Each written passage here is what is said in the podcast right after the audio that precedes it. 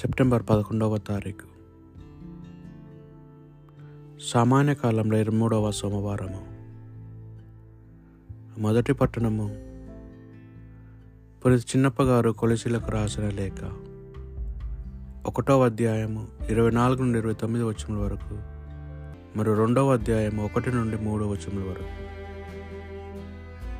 మీ కొరకు నేను పొందిన శ్రమలకు ఇప్పుడు నాకు ఆనందముగా ఉన్నది.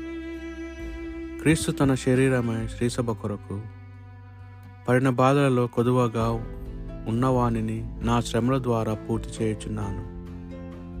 నేను దేవుని చే శ్రీసభకు సేవకుడిగా చేయబడి తిని మీకు మేలు చేయట కొరకు ఆయన నాకు ఈ కార్యమును అప్పగించాను.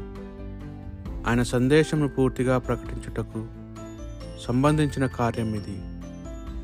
ఈ సందేశము ఆయన గతమున అన్ని యుగములలో మానవాళి నుండి రహస్యంగా ఉంచాను. ఏలైనా తన ప్రజలందరి కొరకు తన వద్ద గల రహస్యం యొక్క మహిమాశ్వరమైన ఇట్టిదని ప్రజలందరకు తెలియజేయుట దేవునికి ప్రణాళిక దేవుని ప్రణాళిక. ఆ రహస్యం ఏమనగా క్రీస్తు మీలో ఉన్నాడు. అనగా మీరు దేవుని మహిమలో పాలు పంచుకొనగలరు. ఇట్లు మేము ప్రజలందరికీ క్రీస్తును గురించి బోధించదము. ప్రతి వ్యక్తిని క్రీస్తునందు పరిణితి నొందిన వాణిగా దేవుని సమక్షంలోనికి తెచ్చుటకు కొరకు మేము సాధ్యమైన వివేచనతో ప్రతి వ్యక్తిని హెచ్చరించి బోధించదము. దీనిని నేర్చుటకు క్రీస్తు నాకు ప్రసాదించిన మహత్తరమైన శక్తిని నేను వినియోగించుకొనుచు పాటుపడుచున్నాను. మీ కొరకు లవదోకెలోని ప్రజల కొరకు నాకు వ్యక్తిగతమాగు తెలియని వారందరి కొరకు నేను ఎంతో తీవ్రముగా పాటుపడినది మీకు చెప్పు నిండు వారి హృదయములో ధైర్యముతో నిండగలవని వారు ప్రేమతో సన్నిహితులు కాగలరని సరి అయిన అవగాహన వలన లభించు సకల సంపదలను పొందగల పొందగలగరని నేను అట్లు చేయుచున్నాను. అలాగున వారు దేవుని రహస్యంను గ్రహించగలరు. ఆ రహస్యమే క్రీస్తు.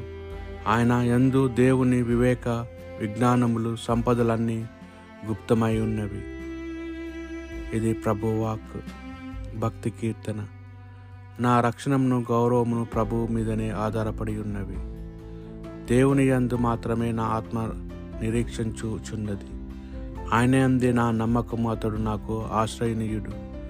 రక్షణము కోట కాగా నేనెంత మాత్రము కలత చెందను? నా రక్షణము గౌరవమును ప్రభువును మీదనే ఆధారపడి ఉన్నాయి జనులారా మీరెల్లవేళ ప్రభును నమ్ముడు. మీ గోరులాయనకు ఆయనకు విన్నపించుకునుడు. మనకు ఆశ్రయనీయుడు ఆయనే. నా రక్షణము గౌరవమును ప్రభు మీదనే ఆధారపడి ఉన్నవి.